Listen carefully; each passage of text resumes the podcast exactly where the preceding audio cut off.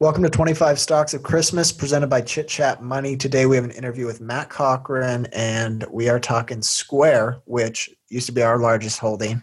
We both love the company, and Matt's obviously an expert on it, or at least in our opinion, an expert. And I might say, I think he might be our most recurring guests. I think he's maybe yeah. been on the show more If that's if that's else. our that's our number one KPI is most recurring guest, right? That's the key. we can call it the PBF, podcast best friend. sure, Uh, there we go. But before we get to that, we have a sales pitch. So you want to give the sales pitch? Sure. So, like Matt, Seven Investing has seven advisors. Matt is one of the lead advisors at Seven Investing. So, each month he is someone that is going to do one stock recommendation for someone who something you can hold for the long term. Uh, they're long term oriented, they're very personable. We go over this every time, but you should know that you can get $10 off your first month by using the code CCM at checkout. Very easy. That means it's only seven bucks to try out the service. It's really easy to you know try it. You don't have to lock into a long term deal. Although I think they do have discounts for the annual subscription. So if you really like the team, which I think you should, uh, they have those deals as well. But you can get an example in this whole episode of about thirty or forty minutes of what Matt and the other advisors how they go about their work, how in depth they are, the expertise they have and all the companies they pick. Did I uh, miss anything before No, we should get started? Seven dollars, and you use code CCM. I mean, seven bucks. What would you have? That fancy Starbucks cup of coffee, or would you have the best investment advice of That's your entire right. life? Yeah. No. I don't know. You pick, but uh, it's code CCM if you want to pick the investing advice. So uh, yeah, let's get to the interview. Here you go. Welcome to Chit Chat Money. On this show, hosts Ryan Henderson and Brett Schafer interview industry experts and riff on the world of investing. As a quick reminder, Chit Chat Money is a CCM Media Group podcast. Ryan and Brett are not financial advisors. Anything discussed on Chit Chat Money by Ryan or Brett or any other podcast guest is not formal advice or a recommendation. Now, please enjoy this episode. Today we're welcomed by Matt Cochrane. Matt is a lead advisor at Seven Investing. Now, gosh, I want to say what four or five time recurring guest for. I think it's the fifth time. I think it's the fifth Yeah. time, guys. Yeah, it's pretty cool. There we go. Yeah, it's Yeah. been yeah. We've uh, had a lot of discussions. This one's going to be focused around Square, um, and I know this might have been a while ago. But when's the first time you came across Square? How did it get on your radar? Wow. So, I mean, I was familiar with Square. Um, like it had been a a- fairly recent IPO, but it hadn't been doing like too well yet. And I was starting to write at the Motley Fool, and uh, and when they were when like I was applying to write to write with them, they said, "What you know? What areas are you do you specialize in?" And I said, "Oh, I do I do payments. I know a lot about like so Mastercard, Visa, Discover, PayPal, and I threw out those names." And they said, "Oh, so like Square." And I didn't know too much about Square, but I was trying to get the job, so I said, "Yeah, like Square, sure." and so I had to start covering Square. And I think if you if you looked like my first article about them was pretty was fairly bearish um, because it was like I was like, oh, the valuation is too expensive, and I didn't really get what it was doing. And but then after that, like I, I quickly like started liking the story a lot more. Bought some shares. Uh, it was about twenty dollars then, and it's done very well since. All right. And oh, go. And at the time, they were mostly just the plug it into your phone and swipe your card uh, thing, right? Like their original uh, point of sales, I guess. yeah, it was just Oh. a Yeah, so like even back then, so like we'll just we can just go into it, but like uh yeah, that's how they started and but they were already starting to build out their complementary services to that. So like that's what I was like, oh, I, I see what they're doing. And that's what I All like on to. Okay, and then what does Square do? How have they evolved over time? I know they started with the seller and now they have the Cash App ecosystems. Do you want to maybe just hit both of those? Sure. Yeah. So, and, and that's important because it's really like a, when it comes to Square, you have to understand both sides of it and then like how they both might come together. So it's the Square is developing two business ecosystems, uh, both which started from kind of from simple beginnings, which were like they were like innovative but like pretty simple, and then they've grown into more robust platforms over time through the consistent addition of new features and services. And one of these platforms is for merchants or small businesses, and the other is for consumers. So for sellers, Square offers point of sale solutions for physical retail locations and online stores, but mostly physical retail that range from like and it started like we said it, it was like this simple plug-in dongle that you could plug into your iphone and start accepting card payments right away. And like it's it's hard to remember because now we see like these kinds of devices everywhere. But when like they started this was pretty revolutionary. If you were a small business um, it was like you you if you like think farmers markets things like food trucks or or really small restaurants you know um, you you accepted cash because like otherwise you would need to buy like expensive hardware. You needed a robust landline to accept card payments. So you accepted cash. And if like uh if the customer was walking by your farmers market and wanted to buy your your produce or your food truck or whatever and you didn't accept card payments well or they only had a $10 bill they maybe they didn't spend as much as they could have or wanted to. Uh and so square said like you can buy this simple plug-in to your phone and you can get it at Best Buy or your local electronics store. You can order it online and you plug it into your existing iPhone and you can be up and running accepting card payments within minutes. And that was like a really neat innovation. Uh, but that was kind of all that the, the seller ecosystem did. But like since then, they've added like many pretty cool features. So that range, like they have like uh uh, they, they, have Square Capital, which is like microloans to small businesses. So uh, Ryan, you and Brett, you open up a hamburger restaurant, and uh, and it does fairly well. You want to open up a new restaurant, but you need a loan, and it's really hard when you're starting off to to get these loans. In fact, like it's a very overlooked part of the market. And if you use Square, they use the data from your point of sale system to say, no, what these guys know what they're doing and we can afford to give them this loan and it's actually like pushed to your dashboard saying do you want a loan and press this button if you want a loan. And then it goes right to your square account. So square capital was like one of their first uh, like early innovations that they were offering like business loans using the point of sale data like they had available. They started uh, square payroll. So they can pay uh, your employees and stuff. They log on through square and it's integrated through your point of sale system and you're you pay them uh, through your point of sales they started verticals for specific uh, markets and industries like Square for restaurants, which is obviously for restaurants. They have Square for retail, which is uh, like for uh, retail stores and, and things like that. And they've just continued to develop like add on these little products which none of them in and of themselves is like truly revolutionary but they all come together to create a really nice ecosystem and now on the so hold that and then on the consumer side, you have the Cash App, which it, it again, it kind of began as this really simple thing, uh, a peer-to-peer payment app, which was capable of letting users send and receive money from each other. But now that's added different financial services that the users can use, and it started by adding a debit card, which was uh, they call it the Cash Card. So now you can have your debit card and you can make purchases using like the money in your Cash App.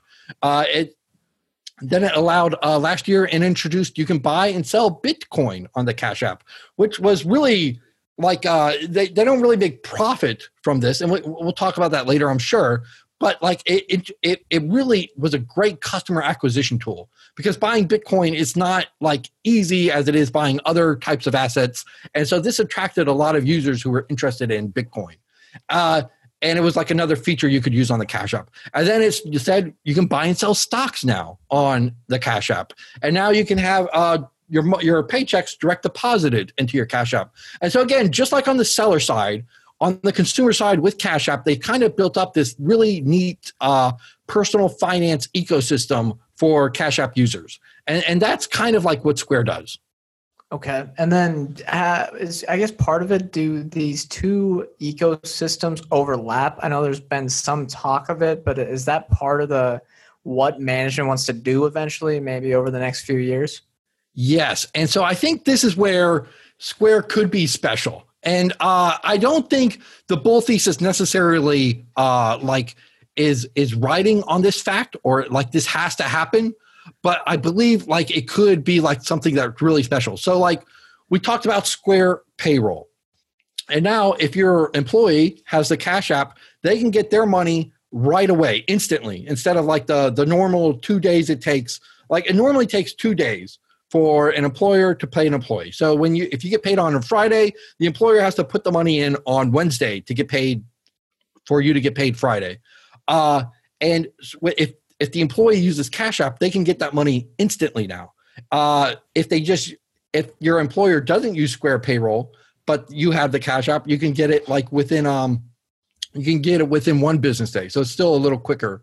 And now they introduced uh like this last quarter they introduced uh advance pay. Uh, I think it's called pay on demand. So like if you if the employer uses payroll, they know like what what uh, what employees have worked what hours and what's coming to them. So they don't mind fronting an employee with Cash App uh, up to two hundred dollars in advance pay for that pay series. So like if you get paid every two weeks, but you have a you know if you're an eighteen year old and you work at a restaurant and you get paid every two weeks, let's say, uh, but you have a hot date this weekend and you don't get paid till next weekend. You can get $200 like on demand because they know using the data they have in the payroll system, they know that you've already worked the hours and you're going to have that money coming to you. So they don't mind making that like one week loan to you to give you the $200 and there's different ways like that. Like if you think like of the legacy banks and i think we even talked a little about this before when we were talking to the, the science of hitting on the podcast.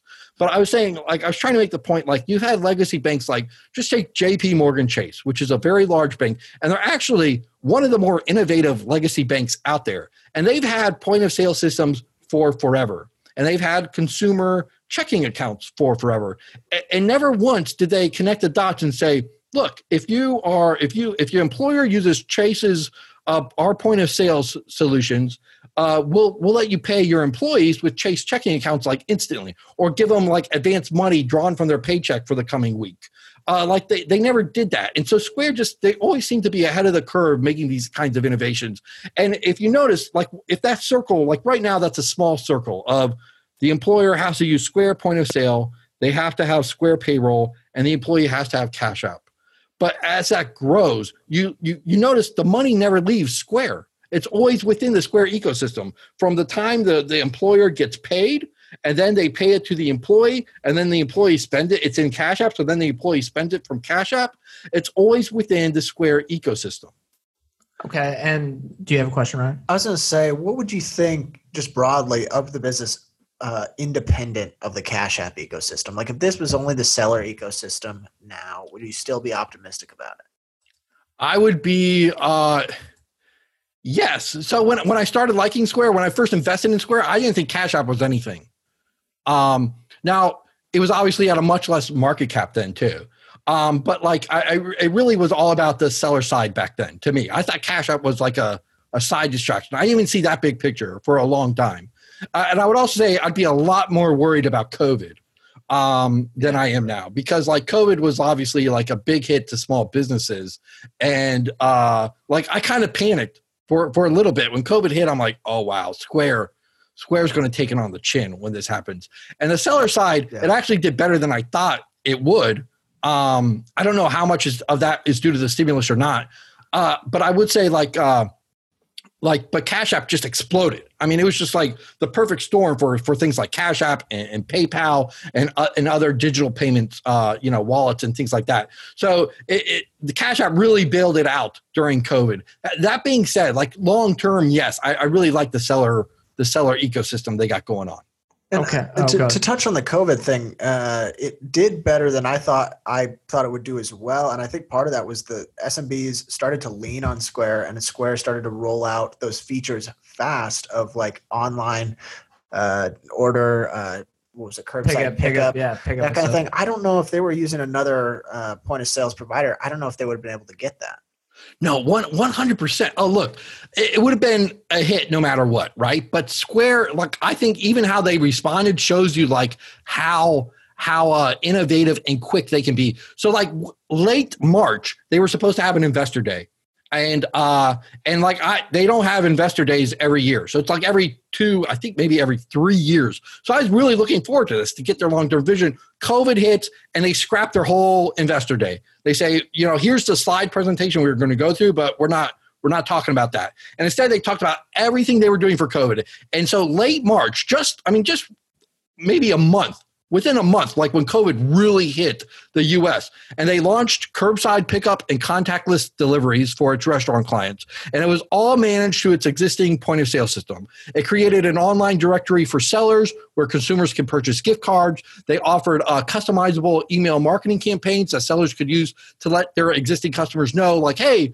we're still open for delivery or you can come in and like pick it up to, to go or and we're having contactless pickup and things like that and it didn't matter the great thing about Square, it didn't matter if the businesses were already collecting these emails because Square collects emails. And they said, these are all your customers' emails that have shopped at your restaurant in the last year. Uh, what marketing campaign do you want to start?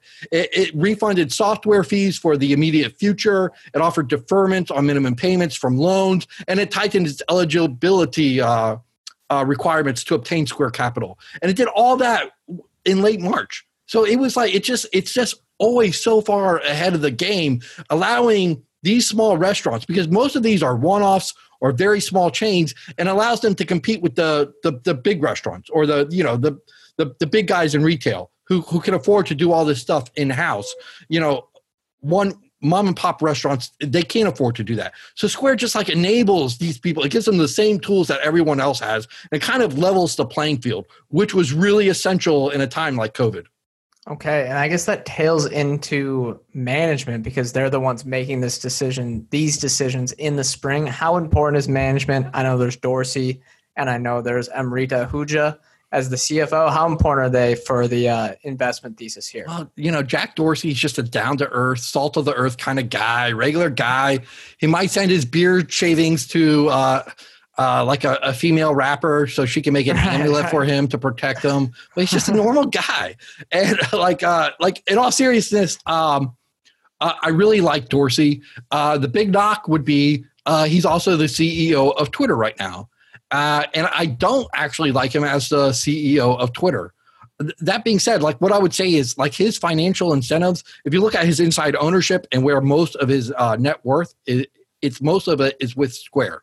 The overwhelming majority of it is with Square, not Twitter. And so I, I think it's just human nature where you're financially incentivized. It's where you're going to give more of your effort and thought to. And he can say, like, I spend, you know, half my workday at Square, I spend half my workday at Twitter. But like, I just think he's done a great job at Twitter. And I think he's done a subpar job at, at I'm sorry, he's done a great job at Square and a subpar job at Twitter. Um, but I think he's done very well at Square. I, I, wish he wasn't the CEO of Twitter too, but he is. But I eh, so far I, have not seen any ill effects of that on Square. Do you think if he got uh, obviously there's the act, uh, activist investors over at Twitter with Elliott Management? Do you think if he was pushed out? That would be better for Square? Because I'm just thinking about like maybe the psychological secondhand effects towards Dorsey of uh, like, oh, you know, who's going to run Twitter and being worried about that. Maybe it hinders performance over at Square. I, I, I don't know. I don't, I don't have an answer for that. Uh, like I, I, wish he would see it himself and just step down, right? Um, like, and, and there's no, and in my in this world, there's no psychological effects from that. I don't know if there would be or not. Um, yeah you know he, he's eccentric. And i think a lot of that like uh and so when he does weird things like like when he talks about moving to africa which i don't think was as eccentric as the headlines made it sound. Uh, but when you, when people see that i think they kind of like project more on him like more. I think that takes away from like the good things he's done. And i think he's kind of underrated actually. I think he's a very smart person. I think he's been great at square uh, the entire time I, I just wish he he wasn't also the CEO of Twitter.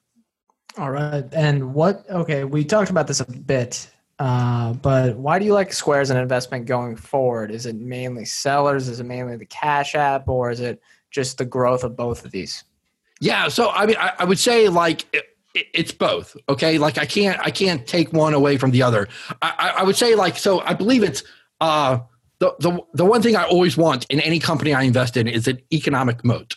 Like, and I have to like really believe like, okay, this is its competitive advantage. And I think its competitive advantage is like uh, one, like once a um, once a business is on a seller ecosystem, its platform, wh- whatever you want to call it, uh, I believe it's very hard to get off of that. You're a small business and you do point of sale and it works. Okay, that's great. No matter what vendor you get, like uh, if it works, you're probably not. You don't want to change it. But if you're a Square, uh, okay, so you start with the point of sale, and let's say you're a restaurant, so you start with a Square for restaurants. So now you're in their their specific vertical for your field and then you want you need a loan and it's right there on your point of sale dashboard you don't have to go to the bank you don't have to like write a, a, proposal to the bank it's right there you just push a button and the money's in your account and here's your business card and you can use the money that you got paid last night uh, on your food truck and you can use the business card the next day to go grocery shopping for that night's like supplies that you need uh, you know, for for your food truck business. Uh, I you can make your online store with Square uh, which they've grown. That's grown tremendously. You can do your payroll with Square. You can do uh, you can do all these things through Square. Once you're doing all that, all those things through Square, you are not. You're just not leaving that platform. You're, you're not.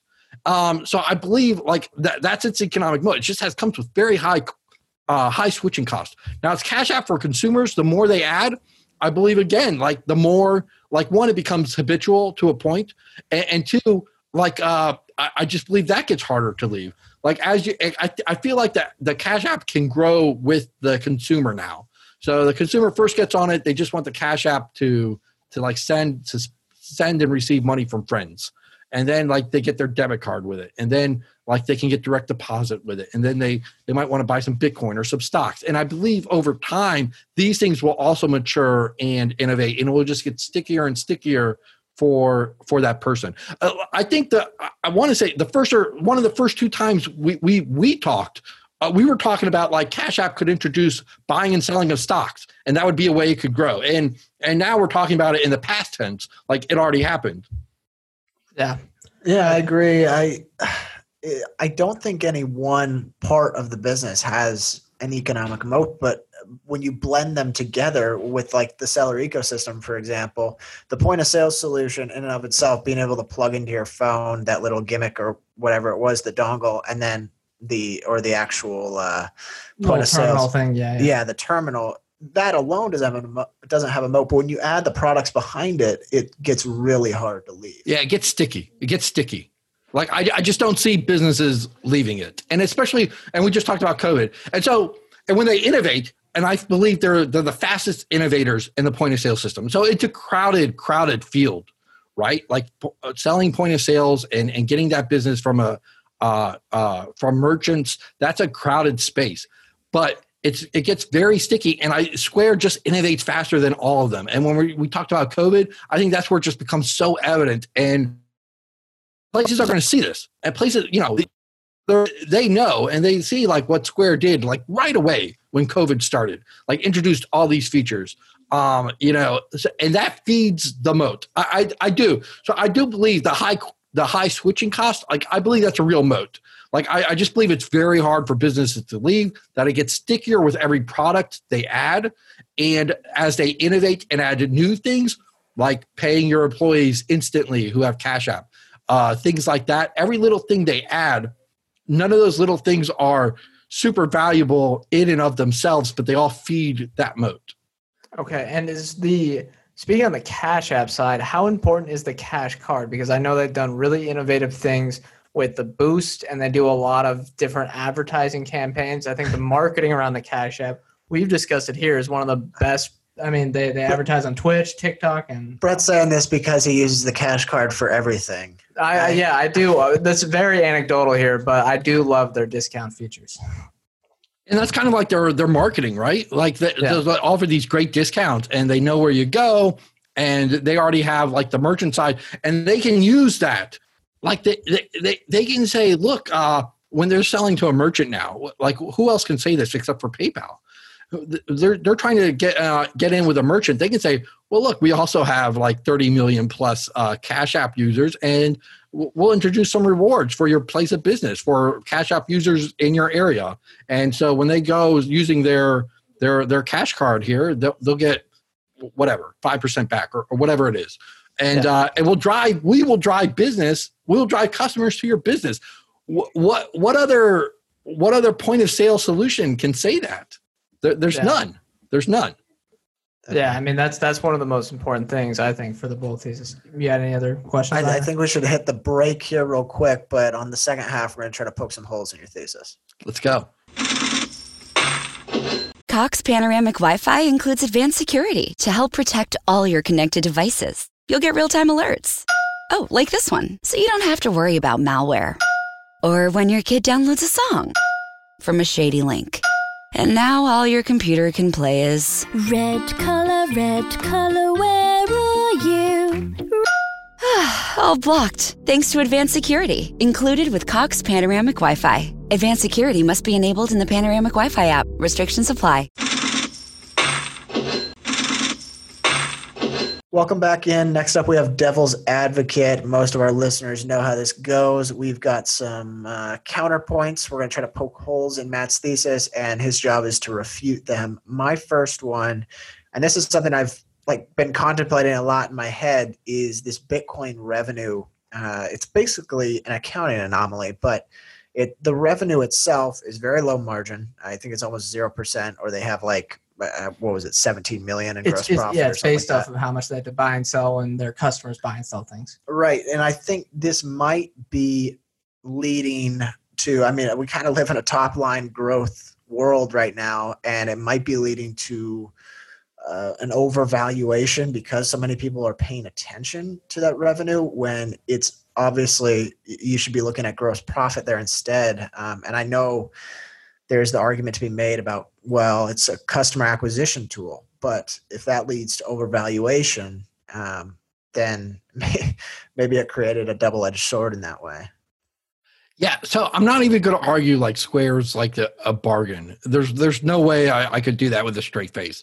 I, I would say it's definitely expensive here, and I would even say it's it's deceptively expensive. So I even do you one better. I'll throw you one on top of that. So one, the Bitcoin revenue, absolutely. Like I, I don't even I don't even want to count it. Like I'm glad it's profitable by a little bit, but honestly, don't just throw it out. Throw out the Yeah. Bitcoin revenue. That's just like to me, it's just like get people on Cash App. That's great, and using the other products, fantastic. I'll even do you one better though. I'll throw another one on there, and that's like it's uh it's over.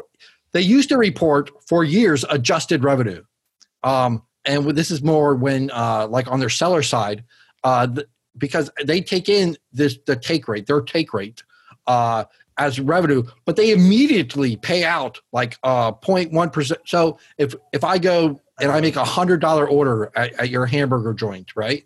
Uh, like and, and Square might take 2.5 percent, which is it's pretty standard when you include all these things. So let's say they take two dollars and fifty cents for that. Well, they immediately will. Uh, if I use my Mastercard, they're immediately going to take fifteen cents, and that goes to Mastercard. And uh, they're then like about about a dollar fifty will go to the bank that issued that Mastercard for me. So we talked about JP Morgan Chase before, so we'll just stick with that. My MasterCard is from JP Morgan Chase. A dollar fifty immediately goes to JP Morgan Chase and like a certain, you know, for the interchange fee and some cents goes to MasterCard, etc. And they're, you know, they're they're finally left with, with with their pot.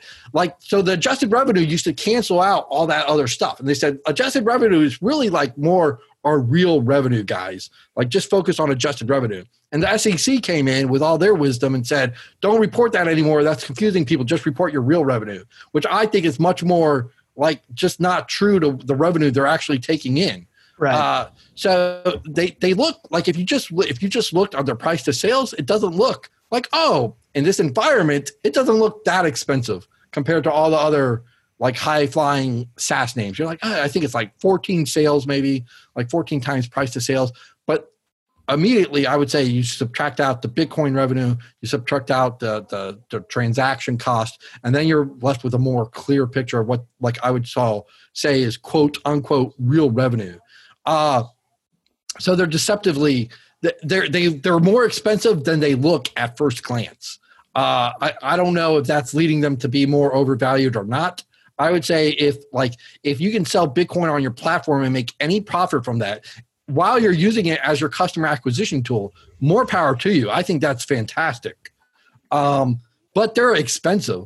Uh, like if, if somebody was going to buy them now, I would say just what I always say is that ju- I think it's a great company. I think it has a long runway ahead of it, but I would say dollar cost average in it. You know, it- you know whatever you wanted to put in it. Uh, eventually, I, I I mean I just like putting I like I like putting in yearly allotments into what I call like great companies, and so we'll just say that a thousand dollars. So I would start now with a thousand dollars, and if it doesn't go down twenty percent or more in the next six to eight months, well then no matter what, I'm going to put in another thousand dollars, even if it goes up more, and I think like, well now it's really overvalued, but I just keep dollar cost averaging in, and that's what I would say to someone else like uh who who who who wanted to buy it now, dollar cost dollar cost average in and just buy over time. And you'll get it at different valuations. And it, like to me that's how you buy great companies that you think might be overvalued.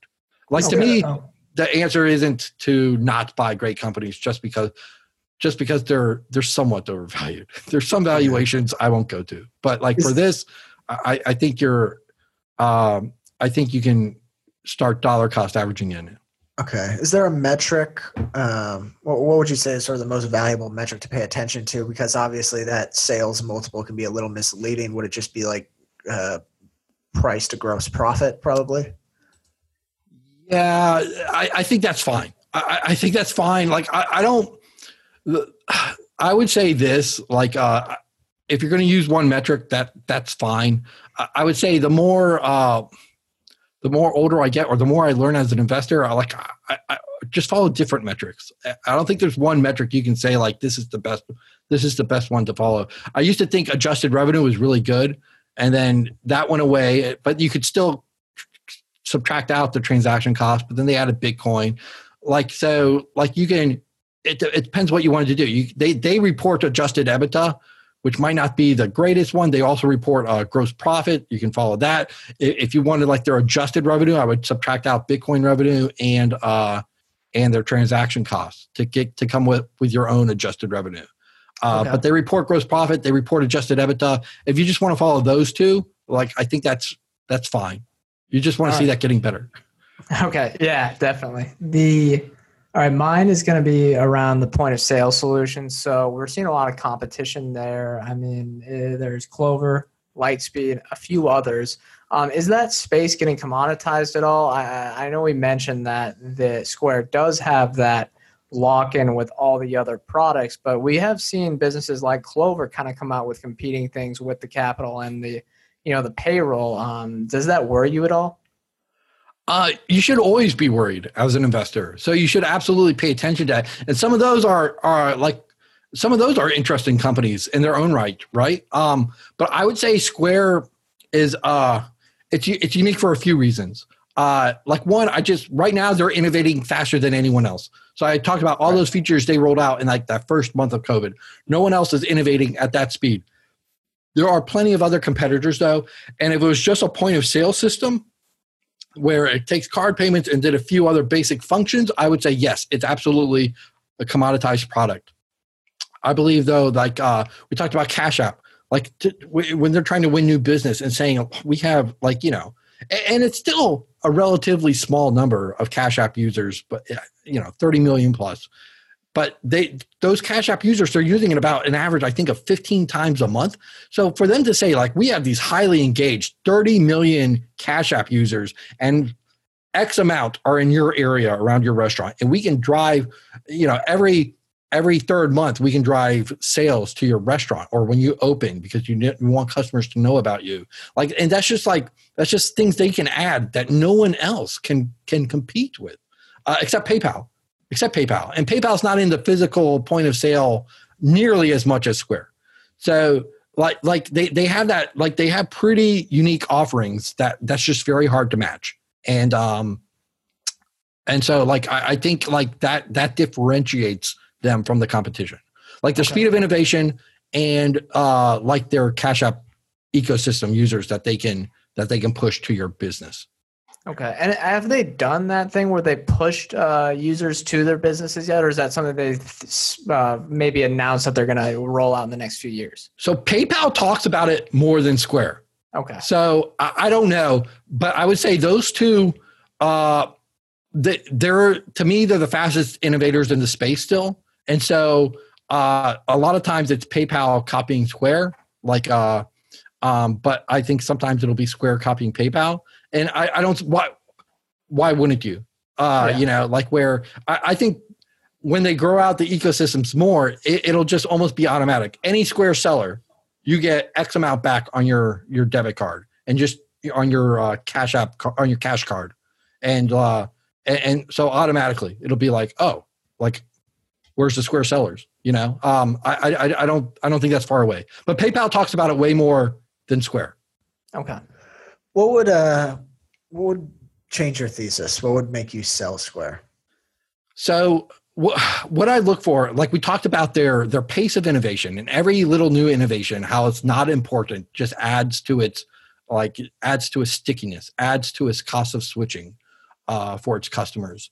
And, and every quarter, it's it's again, none of them are huge. None of them by themselves are revolutionary, but every quarter it's one or two three bullet points that like look what we did this quarter look what we did this quarter. And again that just feeds their economic moat of high switching costs. And that's what i look for. If that slows down and i'm not saying like one quarter i don't really see what they did this quarter uh, but if it was like several quarters where i was really like i don't it doesn't seem like they're innovating anymore that's when i would begin to get worried. Uh, like they're a high cost uh, a high switching cost is a great moat but their valuation is definitely built for growth built into that. And high switching costs alone doesn't lead to growth, it just leads to less churn. And so they need to innovate at a high speed to win new customers and to add to the high switching costs so that when they get them, it's much harder for that customer to leave. So you see that pace of innovation slow down, which I know is kind of a soft answer. I'm not giving you like a hard metric that when this, you know, when the, the forward price to sales ratio goes below this or you know it's nothing it's nothing like that but I would say like when that pace of innovation slows down, um, and you see other competitors starting to introduce options before they do. So now Square's copying what Lightspeed is doing, or Square's copying what Clover is doing, and when that starts happening regularly, uh, I would be I would be worried. Okay, and is international uh, a big driver for this? I guess you know they're trying to do the push for the seller ecosystem, but I know with the Cash App they launched the uh, free currency exchange between uh, United Kingdom and the United States. Is that a big part of uh, you know if the cash can go international to do those cross border transfers really easily? I think it's growing. I think it's growing. So uh, they're in Japan, UK, uh, Canada, Australia, um, and they're they're rolling. It, it's taking it takes longer for them to roll out all their features to those uh, territories. And like right. japan is like the slowest one but they're rolling out their features now to japan. And there's like it'll almost be like their full their full seller ecosystem now will be available in japan. And those markets are growing. And uh, like i don't think it's not too much of a big piece of the pie right now. I think it'll grow over time though. Like you saw with shopify. Like i mean i don't know if you you know but like if you, if you follow Shopify, like a couple years ago, the international story, it, you could see it was growing, but it still wasn't that big of a piece of a, of the overall pie. And now that's growing for Shopify. I think it'll be the same for Square. Okay. Would you change your mind about the company at all if Dorsey went full time at Twitter instead of full time at Square? So, like, if if he left the company, would it change your thesis?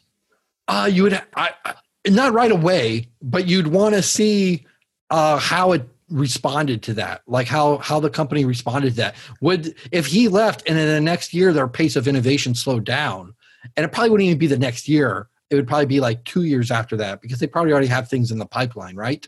But if you start to yeah. see that pace of innovation slow down and it was like a year after he left like i would be like uh yeah that that, that would definitely worry me. And i would be like probably more sensitive to that happening if uh if he left Okay. And last question before we wrap things up what is one change you would like to see Square make? I know you mentioned getting the full time CEO, but anything besides that, maybe a capital allocation decision, Ryan? Yeah, I was gonna say this is also our chance to make a second prediction of where they could go. You know, yeah, yeah, yeah. right. So. We're we're one. You're one for one on that. So, uh, I, so I, I would love to see them like really go into direct deposit. Like real, I know they have it now. They have it now, so it's not even a change. But I want them like on the Cash App side to really lean into that, so that when you're an 18 year old and you download Cash App on your phone, like what really just happened, even though the 18 year old doesn't know it is, is that you just chose your bank, and like you just you download Cash App on your phone, and but what what they don't know But what Square knows, it's like, well, that's going to be their bank, and it's going to be. I want them to make it super. Whether the employer has the Square point of sale or not, I want it to be super easy to direct deposit that guy's paycheck. You know, when when he works at wherever he works at, and like super easy to go into his Cash App, and he will have all the financial features he needs right there as a super app in his phone. And I think the the real key to that will be direct deposit. They're they're already there, so I'm not even saying like it's not even like a real change, but I really want to see them lean into it because that's the way you really capture someone's like uh, uh, like banking future. When when that's when somebody is direct depositing their paychecks into Cash App and they feel like they're not missing out on anything, like I, I think you you can uh, you can grow with the consumer there.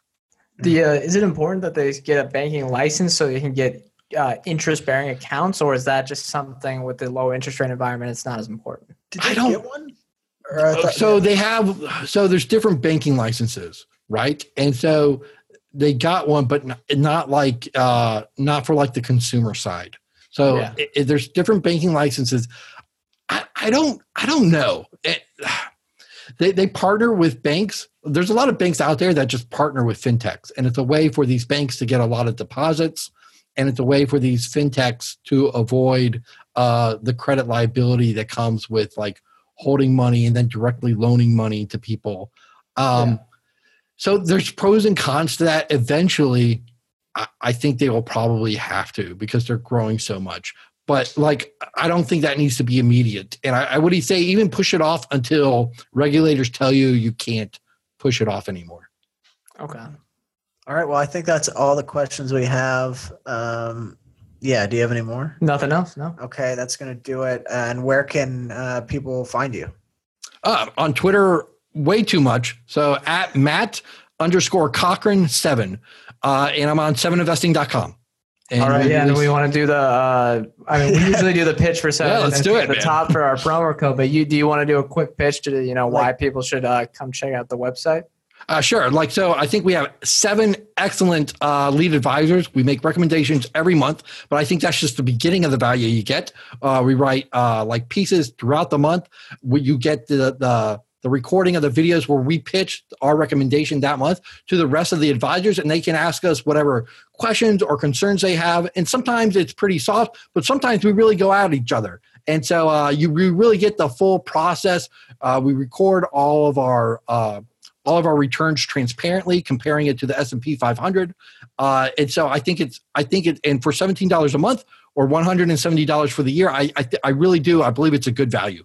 And you can get ten dollars off. Uh, so it's only seven bucks for your first month if you use our code CCM. All right, that, that's going to do it. Uh, we want to remind our listeners that we are not financial advisors. Anything we say or discuss here on Chit Chat Money is not formal advice or recommendation. Thank you guys for listening. We'll see you next time.